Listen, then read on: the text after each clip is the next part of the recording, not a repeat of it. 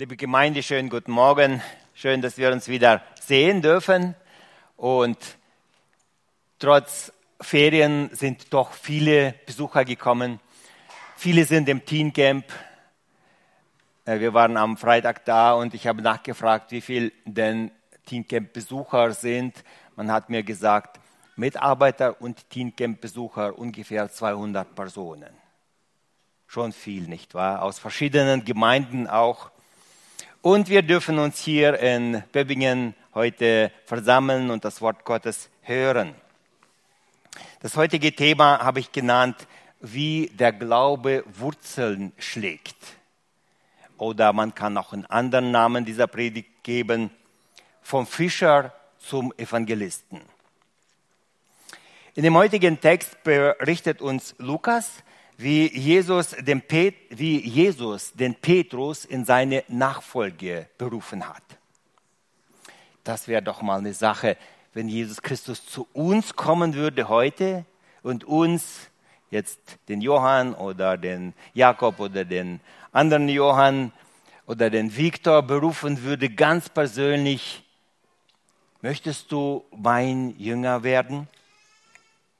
Ich lese diese Begegnung oder diese Begebenheit aus dem Lukasevangelium, aus dem fünften Kapitel vom ersten Vers. Und es begab sich aber, dass sich die Menge zu ihm drängte, zu Jesus, um das Wort Gottes zu hören. Da stand er am See Genezareth und sah zwei Boote am Ufer liegen, die Fischer aber waren ausgestiegen und wuschen ihre Netze. Da stieg er in eines der Boote, das Simon gehörte, und bat ihn, ein wenig vom Land wegzufahren. Und er setzte sich und leerte die Menge vom Boot aus. Und als er aufgehört hatte zu reden, sprach er zu Simon, fahre hinaus, wo es tief ist, und werf eure Netze zum Fang aus. Und Simon antwortete und sprach, Meister, wir haben die ganze Nacht gearbeitet und nichts gefangen. Aber auf dein Wort will ich die Netze auswerfen. Und als sie das taten, fingen sie eine große Menge Fische und ihre Netze begannen zu reißen. Und sie winkten ihren Gefährten, die am anderen, im anderen Boot waren, sie sollten kommen und mit ihnen ziehen. Und sie kamen und füllte beide Boote voll, so dass sie fast sanken. Als das Simon Petrus sah, fiel er Jesus zu Füßen und sprach, Herr, geh weg von mir, ich bin ein sündiger Mensch. Denn ein Schrecken hatte ihn erfasst und alle, die bei ihm waren, über diesen Fang, den sie miteinander getan hatten. Ebenso auch Jakobus und Johannes, die Söhne des Zebedäus, Simons, Simons Gefährten. Und Jesus sprach zu Simon, fürchte dich nicht. Von nun an wirst du Menschen fangen. Und sie brachten die Boote ans Land und verließen alles und folgten ihm nach. Wenn wir die Geschichte so ähm, das erste Mal vielleicht gelesen haben, dann könnten in uns Fragen aufsteigen. Petrus hört den Ruf von Jesus Christus, lässt alles stehen und lassen, äh, stehen und liegen und folgt Jesus nach. Doch dies war nicht die erste Begegnung, die Petrus mit Jesus hatte. Wie war, wie hat alles angefangen? Um diese Geschichte besser zu verstehen, sollten wir den Bericht den uns Lukas gebracht hat, mit dem Bericht ergänzen, welchen uns Johannes erzählt hat. Der Evangelist Johannes berichtet uns im ersten Kapitel seines, äh, seines Evangeliums, dass die erste Begegnung zwischen Jesus und Petrus schon viel früher stattgefunden hat.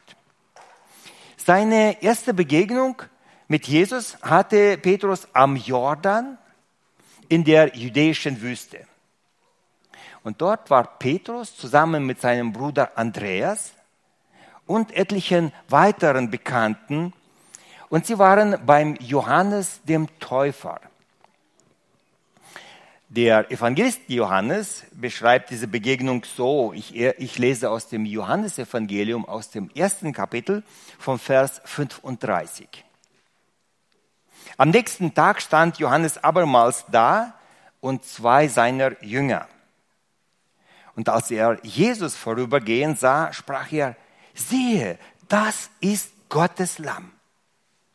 Und die zwei Jünger hörten ihn reden und folgten Jesus nach. Jesus aber wandte sich um und sah sie nachfolgen und sprach zu ihnen, was sucht ihr?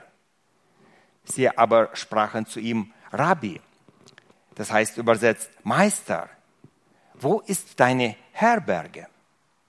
Er sprach zu ihnen, kommt und seht. Sie kamen und sahen's und blieben diesen Tag bei ihm.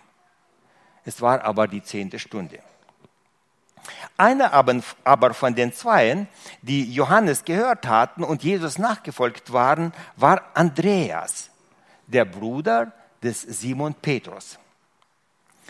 Der findet zuerst seinen Bruder Simon und spricht zu ihm, wir haben den Messias gefunden. Das heißt übersetzt, der Gesalbte. Und er führte ihn zu Jesus. Als Jesus ihn sah, sprach er, du bist Simon, der Sohn des Johannes. Du sollst Kephas heißen. Das heißt übersetzt Fels. Am nächsten Tag wollte Jesus nach Galiläa gehen und findet Philippus und spricht zu ihm, folge mir nach. Philippus aber war aus Bethsaida, der Stadt des Andreas und Petrus. Philippus findet Nathanael und spricht zu ihm, wir haben den gefunden, von dem Mose im Gesetz und die Propheten geschrieben haben, Jesus, Josefs Sohn aus Nazareth. Petrus war ein Fischer, geboren in der Stadt Bethsaida. Wir haben jetzt in diesem Text gelesen, Petrus kam aus Bethsaida. Er war verheiratet ob er Kinder hatte, wissen wir nicht. Er lebte in der Stadt Kapernaum, geboren in Bethsaida, aber lebend in Kapernaum. Doch was machten diese zwei Brüder, Petrus und Andreas, in Judäa, am Jordan, ungefähr 100 Kilometer entfernt von ihrer Heimatstadt? Johannes schreibt, dass sie Jünger des Johannes des Täufers waren. Aus dem Kontext der Geschichte können wir Folgendes rekonstruieren. Die Brüder Petrus und Andreas und ihre Freunde Philippus und Nathanael und Johannes hatten eine tiefe Sehnsucht nach Friede mit Gott. Eines Tages haben sie gehört, dass Johannes der Täufer sein Volk Israel zur Buße aufruft. Der Prophet Johannes kündigte an, dass der Messias bald kommen wird. Und alle, die Gott lieben, sie sollten ihr Leben in Ordnung bringen. Sie sollten sich auf die Ankunft des Messias vorbereiten. Und alle, die für den Messias sich vorbereitet hatten, die sollten sich auf ihren Glauben taufen lassen. Petrus und seine Freunde waren beim Johannes in einer Glaubensschule. Sie haben diese Botschaft gehört und sie haben ihre Arbeit, sie lebten ja in Galiläa, in der Stadt ähm,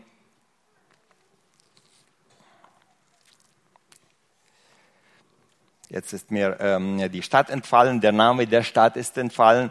Sie sind eine lange Strecke gekommen, um äh, zu Johannes, um bei Johannes in der Glaubensschule zu sein. Stellt euch mal vor, sie haben ihre Familien steh, äh, also verlassen, sie haben ihre Arbeit niedergelassen und sie sind zum Johannes gegangen, um dort vom Johannes über den Messias zu hören und von Johannes zu lernen in einer Glaubensschule. Sie waren Jünger des Johannes des Täufers. Wie groß muss wohl in Petrus und in seinen Freunden die Sehnsucht nach Wahrheit und nach Gott gewesen sein. Sie wollten Friede mit Gott haben. Obwohl sie fromme Juden waren, merkten sie tief in ihrem Herzen, das reicht nicht. Ich muss mit Gott Frieden haben. Sie suchten das ewige Leben. Meine Lieben, diese Frage ist die wichtigste Frage unseres Lebens. Diese Frage entscheidet über unsere Zukunft in der Ewigkeit. Und Gott hat in der Bibel den Menschen mehrfach ein Versprechen gegeben. Gott hat gesagt, wenn ihr mich anfängt zu suchen, werde ich euch entgegenkommen. Ich werde mich finden lassen.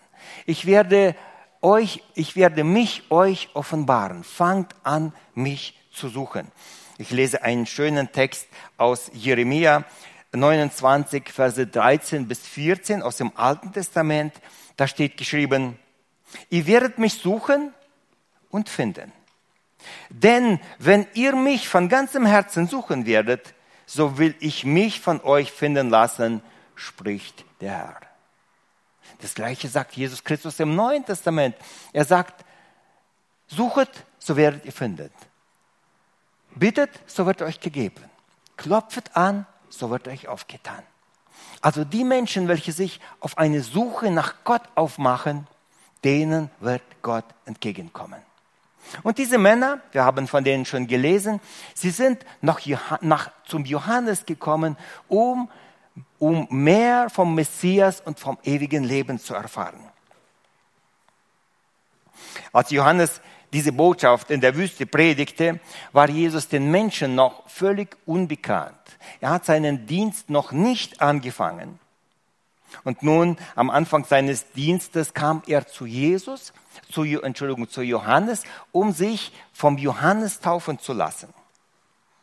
Und Johannes erkannte in Jesus den Messias. Und er machte zwei seiner Jünger auf Jesus aufmerksam und bezeugte ihnen, dass dieser Jesus das Opferlamm Gottes ist, von dem Jesaja gesprochen hat. Kennt ihr, kennt ihr dieses Kapitel Jesaja 43, 53, wo Jesaja von diesem Lamm Gottes spricht, das geschlachtet wird, um die Schuld der, des Volkes zu tilgen. Wie dieses Lamm ähm, zur Schlachtbank geführt wird und sich nicht wehrt und stumm ist. Wie, ein, wie dieser, äh, dieser ähm, Messias wird zum Schlachten geführt und er verstummt wie ein, wie ein Schaf, das zur Schlachtbank geführt wird. Und bei Johannes muss bestimmt dieses Bild vor Augen gewesen sein. Dies ist das Lamm Gottes, welches für die Welt der Sünde stirbt. Und er macht seine, seine Jünger darauf aufmerksam. Darauf machte sich Andreas mit Jesus bekannt. Er redete mit ihm eine, einen ganzen Tag und nach diesem Tag war, war er überzeugt, Jesus ist der Messias. Andreas konnte diese Neuigkeit für sich nicht behalten. Es ist oft so, wenn Menschen Jesus erfahren haben, dann wollen sie von Jesus weiter erzählen. Und so ruft er auch seinen Bruder, der aus irgendeinem Grund nicht bei diesem Gespräch auch dabei war. Und nach einer längeren Überzeug äh, Unterhaltung ist auch Petrus überzeugt, dass Jesus Christus der Messias ist. Bei dieser ersten Begegnung erkannte Jesus in Petrus schon damals einen großen zukünftigen Evangelisten und damals gab er dem Petrus einen neuen Namen. Er hat gesagt, du wirst Petrus heißen, das heißt übersetzt Fels. Doch irgendwann mussten auch Petrus und Andreas in ihre Heimatstadt zurückkehren. Sie waren Familienväter Sie hatten Verpflichtung für ihre Familien. Auch von Jesus lesen wir, dass er zurück in seine Heimatstadt nach Galiläa kehrte und dort hat er seinen öffentlichen Dienst angefangen. Er wirkte Wunder und predigte das Evangelium von der Gnade Gottes. Die Kunde von ihm, von Jesus, breitete sich weit über die Grenzen des Landes aus. Er reiste im ganzen Land und auch im Umland Er predigte und er heilte viele Menschen. Es waren Massenheilungen, die es nie zuvor in diesem Ausmaß gegeben hatte. Und auf seiner Evangelisationsreise kam Jesus eines Tages in die Stadt Kapernaum, wo auch Petrus und Andreas waren, wo sie wohnten. Und dort predigte er in der Synagoge ihrer Stadt. Und da in der Synagoge begegneten sich Petrus und Jesus das zweite Mal. Petrus hörte, wie Jesus predigt. Es muss wohl eine sehr gewaltige Predigt gewesen sein, denn die Menschen kamen sogar aus dem Ausland, um seine Predigten zu hören. Die Menschen folgten Jesus auf Schritt und Tritt. Die Menschen merkten sich, wann er wo ist. Sie folgten ihm, sie hörten seinen Predigten zu. Und in diesem Gottesdienst in der Synagoge hat Jesus einen Besessenen von einem Dämon befreit. Petrus war von dem alles, allem, was er gehört und gesehen hatte, schwer beeindruckt. Und nach dem Gottesdienst lud Jesus äh, lud Petrus den Jesus zu sich nach Hause ein und er wollte mehr von Jesus erfahren. Wisst ihr, wer eine Begegnung mit Jesus hatte, der möchte mehr von Jesus haben. Aber der Zeitpunkt war denkbar ungelegen. Bei Petrus im Hause lebte auch seine Schwiegermutter und gerade zu dieser Zeit war sie schwer krank. Sie hatte ein schweres Fieber und sie lag im Bett und war schwer krank. Als Jesus zu Petrus nach Hause kam und hörte, dass seine Schwiegermutter schwer krank ist, ist er zu ihr reingegangen und hat ein Machtwort gesprochen. Er hat der Krankheit geboten und die Krankheit ist sofort von der Schwiegermutter gewichen, sie ist aufgestanden und hat ihnen gedient. Und Petrus konnte das zweite Mal bei dieser Begegnung in seiner Heimatstadt die Vollmacht und die Größe Jesu Christi sehen. Wir lesen, dass Jesus Christus nach diesem Besuch, also nach dem Gottesdienst in der Synagoge, war er bei Petrus zu Besuch und an diesem Tag und danach anschließend sofort ist Jesus Christus von Galiläa nach Judäa auf eine Evangelisationsreise gegangen. In Judäa predigte Jesus Christus das Wort und dann kam er wieder zurück nach Galiläa und er ging von einer Stadt zur anderen in Galiläa und predigte das Evangelium von der Gnade Gottes. Das können wir nachlesen im vierten Kapitel, Vers 43. Und jetzt kommt die dritte Begegnung, von der uns die Bibel berichtet, die dritte Begegnung, wo Petrus, Entschuldigung, wo Jesus wieder nach Kapernaum kommt. Und dort in Kapernaum ähm, macht er frühmorgens am Ufer einen Gottesdienst. Es hatte sich rumgesprochen, dass Jesus Christus am Morgen wieder predigen wird am Ufer des, Me des Meeres ich würde gerne mal einmal eine Predigt von Jesus Christus zuhören. Die Bibel berichtet uns, dass er ganz, ganz anders predigte als die Schriftgelehrten und die Pharisäer. Es waren nicht Predigten mit äh, großen, klugen theologischen Fachbegriffen, wie das so oder so klingt und äh, aus irgendwelchen Kommentaren oder sonstiges. Aber seine Worte, die hatten eine Kraft. Wenn Jesus Christus etwas sagte, dann gehorchte die Natur. Wenn Jesus Christus etwas sagte, dann waren das Worte mit Vollmacht. Das waren Worte Gottes.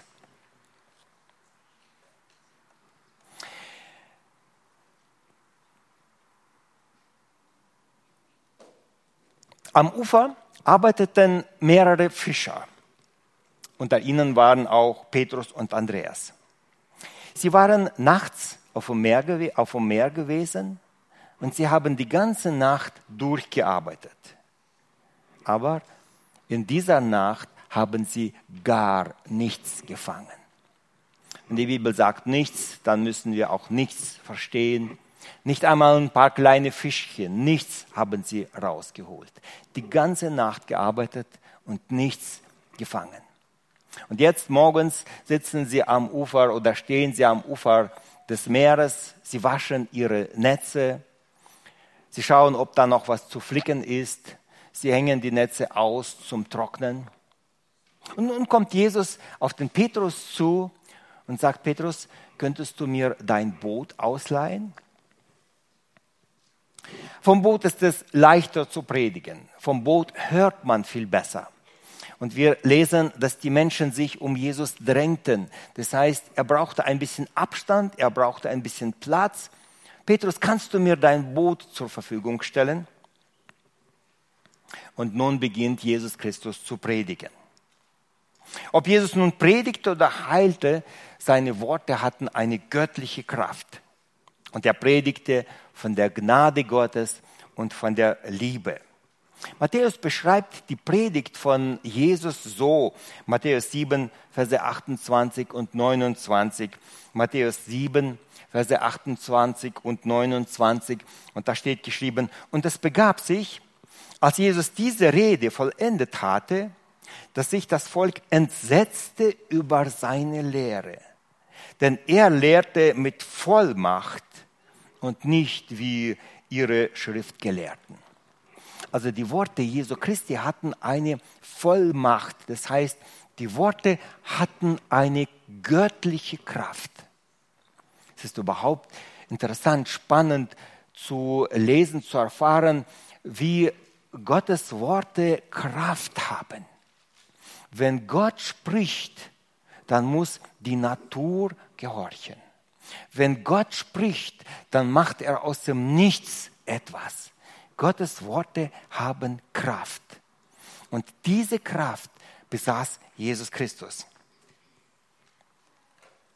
Als diese Predigt zu Ende war und die Menschen langsam zu ihrer Tagesarbeit zurückkehrten, sagte Jesus zu Petrus, dass er jetzt in sein Boot steigen sollte und er sollte aufs, erneut aufs Meer hinausfahren und er sollte seine Netze auswerfen. Wir können uns denken, wie viele Fragezeichen bei dem Petrus im Kopf entstanden. Am Tage Netze auswerfen?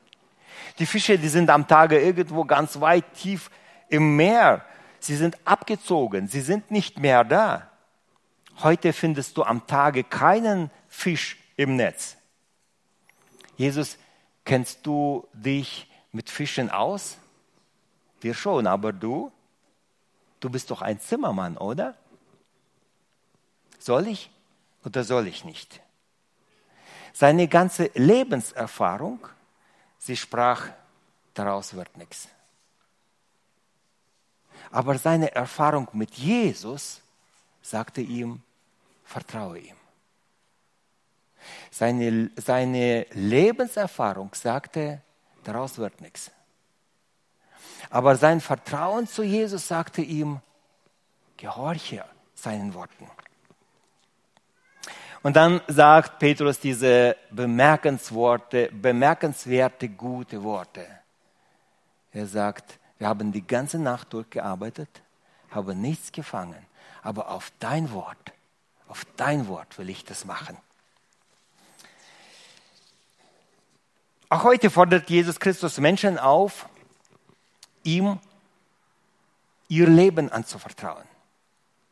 Und wenn Jesus uns zum Vertrauen auffordert, dann kämpfen in uns in der Regel zwei Mächte. In uns kämpft unsere Lebenserfahrung und, unser, und das Wort Gottes. Unsere Lebenserfahrung und das Wort Gottes. In uns kämpft das Fleisch und der Geist. Zwei Mächte ziehen uns zwei verschiedene Richtungen. Glaube ist, wenn wir Gott vertrauen. Glaube ist, wenn wir dem Wort Gottes mehr glauben als unserer eigenen Erfahrung. Unsere äh, Kritiker werden uns sagen, ihr schaltet den Verstand ab, ihr denkt nicht nach, ihr, ihr glaubt nicht den Fakten, ihr glaubt nicht der Wissenschaft oder sonstiges. Ich glaube nicht, dass wenn wir Gott vertrauen, dass wir unseren Verstand abschalten. Das nicht. Petrus entschied sich, seine Lebenserfahrung beiseite zu legen und dem Messias zu vertrauen. Er hat seinen Verstand nicht abgeschaltet, sondern er vertraut, dass Gott über den Verstand wirken kann. Gott kann mehr wirken, als wir mit unserem Verstand verstehen können. Petrus sagt, auf dein Wort. Der Evangelist Matthäus ergänzt, dass im Boot mit Jesus, äh, Entschuldigung, im Boot mit Petrus auch Andreas, sein Bruder, dabei war. Nachzulesen Matthäus 4, Vers 18. Und sie, Petrus und Andreas, warfen die Netze aus am helligsten Tage. Und als sie die Netze wieder einziehen wollten, dann merkten sie, das geht nicht. Die Netze waren so voll mit Fischen, dass sie die Netze gerade mal halten konnten. Aber sie konnten damit weder fahren, noch konnten sie die Fische ins Boot umladen. Und da winkten sie ihren Freunden vom Ufer, kommt bitte und hilft uns. Dann ist das zweite Boot mit dazugekommen. Als das Fischer, als das zweite Boot mit den Fischen am Ufer waren und sie konnten die Fische gerade mal in die Boote so viel einfüllen und es ist geschrieben, die Boote beide, sie sanken fast. Sie waren dabei nicht mehr weit bis zur Kante. Und so mit dieser riesig großen Ladung an Fischen, die sie am Tage gegen jeden Verstand, gegen jede Vernunft gefischt haben, mit dieser Ladung Fische kamen sie ans Ufer. Als die, am, als die Fischer am Land waren, waren sie völlig überrascht und entsetzt. Petrus hatte Jesus vertraut, aber das, was er mit Jesus erlebt hatte, das übertraf all seine Erwartungen. Noch nie im Leben hat er so eine Erfahrung gemacht. Petrus, Andreas, Johannes und Jakobus haben selber erfahren, dass der Messias Jesus eine göttliche Kraft hat. Wo der Messias ist, da wirkt Gott. Das haben sie verstanden. Angst und Schrecken erfüllte ihr Herz. Und plötzlich erkennt Petrus, dass er in der Gegenwart von Jesus Christus ein sündiger Mensch ist. Meine Lieben, wir lesen mehrere Begegnungen. Richard hat diese Begegnung jetzt auch gelesen, also diese, diese Erfahrung jetzt auch gelesen, wenn Menschen mit Gott eine Begegnung hatten in der Bibel, vielfach. Sei es Johannes in der, äh, in der Offenbarung, sei es, ähm, ähm, sei es jetzt der Petrus oder auch andere Texte. Wir lesen wie die Menschen mit einer, mit einer Erkenntnis erfüllt waren, dass sie sündige, kleine, schmutzige Menschen in der Gegenwart des heiligen Gottes sind. Und Petrus sieht seine Sündhaftigkeit. Und er kann die Gegenwart Jesu Christi nicht mehr einfach so ertragen. Er sagt, bitte, geht von mir, ich bin ein sündiger Mensch. So geht es Menschen, die Gott begegnet sind. Menschen, die Gott nicht kennen, die sagen, ich bin ja ein guter Mensch, Gott müsste mit mir ja eigentlich zufrieden sein. Was willst du mit mir? Warum predigst du Buße und Umkehr? Aber wenn Menschen sich in der Gegenwart Gottes gesehen haben, dann erkennen sie, dass sie Menschen voller Sünden sind. Was antwortete Jesus dem Petrus? Er sagt ihm wunderbare Worte. Er sagt, fürchte dich nicht.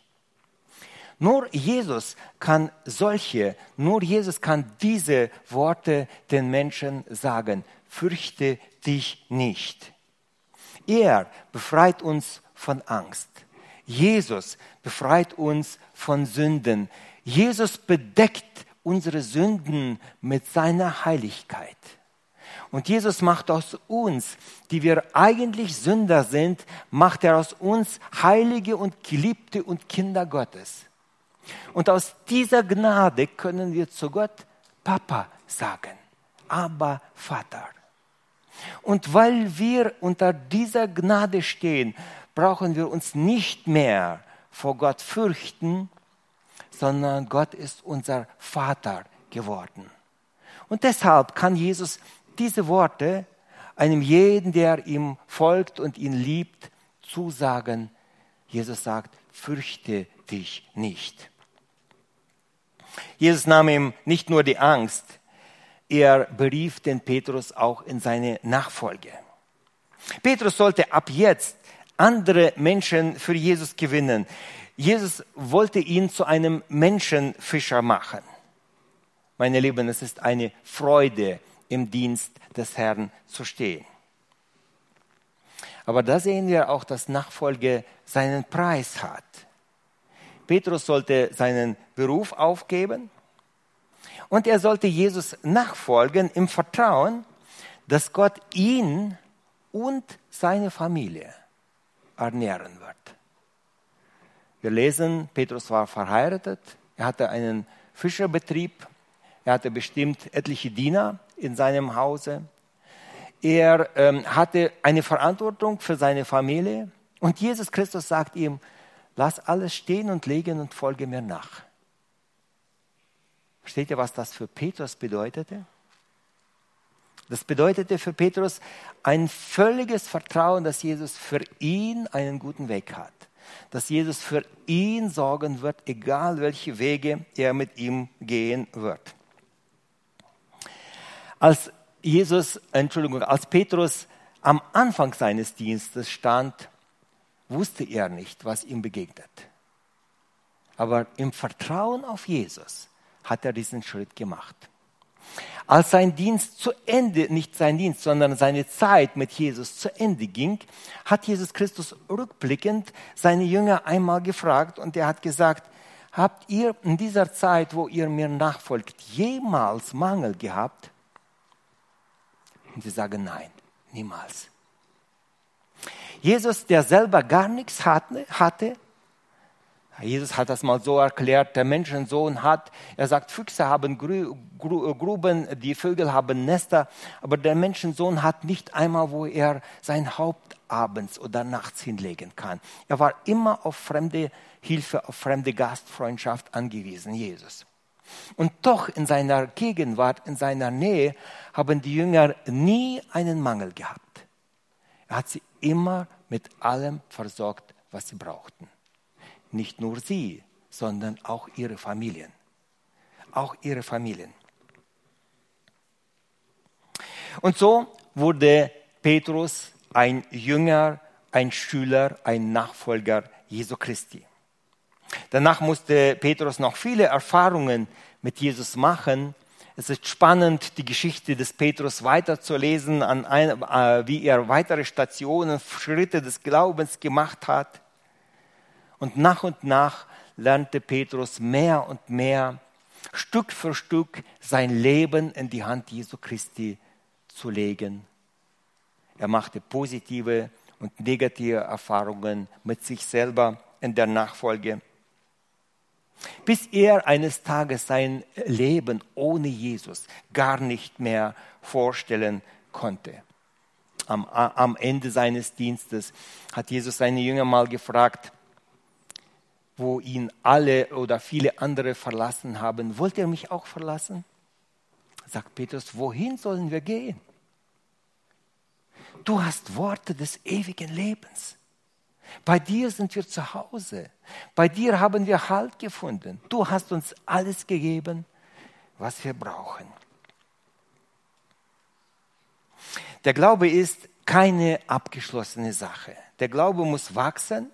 Der Glaube mit Jesus muss immer wieder neue Erfahrungen machen. Oder wenn wir keine neuen Erfahrungen machen, geht unser Glaube ein. Auch du wirst mit Jesus in deinem Leben immer wieder Erfahrungen, Glaubenserfahrungen machen, wenn du ihm vertraust. Wenn du mit Jesus Christus zusammen durch dein Leben gehen wirst, wirst du merken, dass Jesus Unmögliches möglich machen wird. Wir haben heute mehrere Dinge gelernt. Ich möchte, dass wir diese Dinge noch einmal wiederholen, zusammenfassen. Zu einem, suche Gott. Suche Gott mit ganzem Ernst und mit aller Hingabe, wie es der Petrus gemacht hat. Wisst ihr, wo die erste Begegnung des Petrus mit Jesus war? Am Jordan, in Judäa, in der Wüste, beim Johannes den Täufer, als er Jesus noch nicht kannte. Was machte er bei Johannes?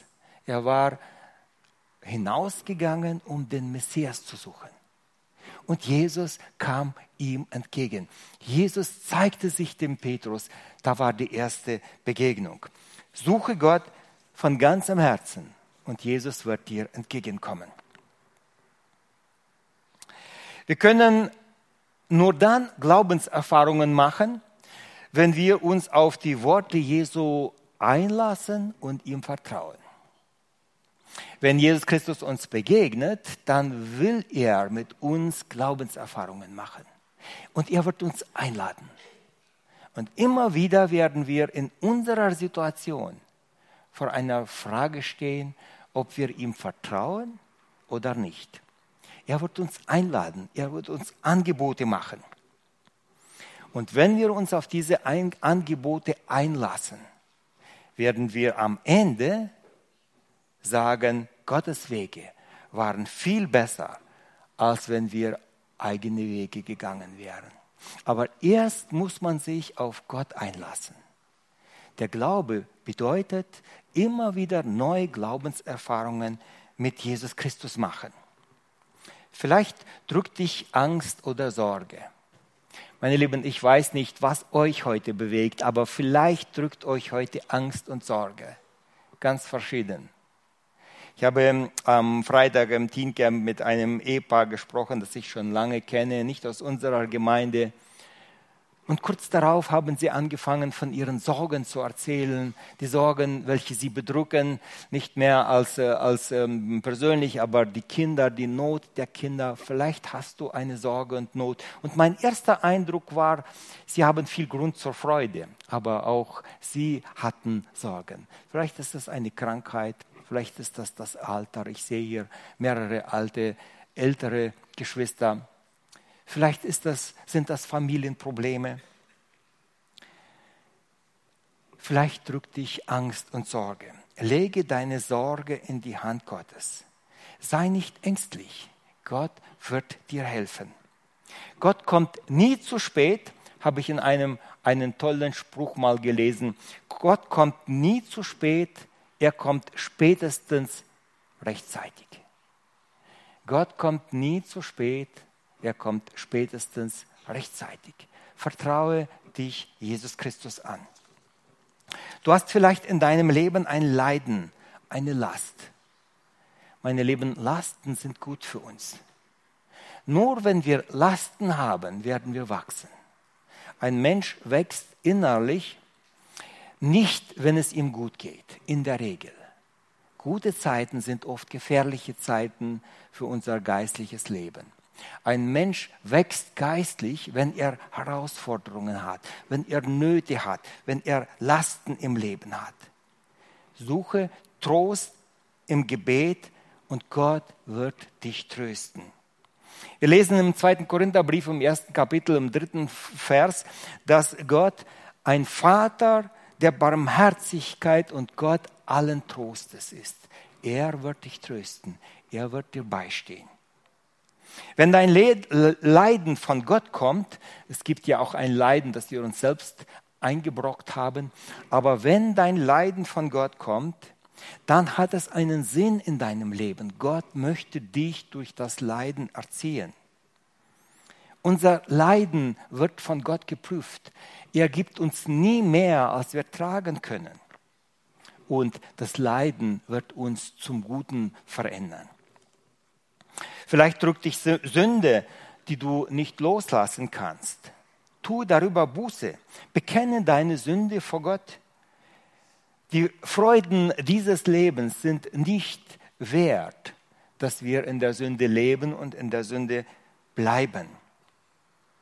Gott ruft dich heute genauso wie auch den Petrus zum Glaubensleben auf.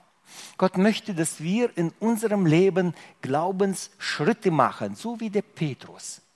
Er hat eine Begegnung gehabt, die zweite und dann die dritte Begegnung, wo Petrus alles liegen und stehen hat lassen und ist in die Nachfolge Jesu Christi gegangen. Gott ruft dich zum Glauben. Traue ihm zu, dass er Unmögliches möglich wird machen. Du meinst, Gott kann deine Umstände nicht verändern?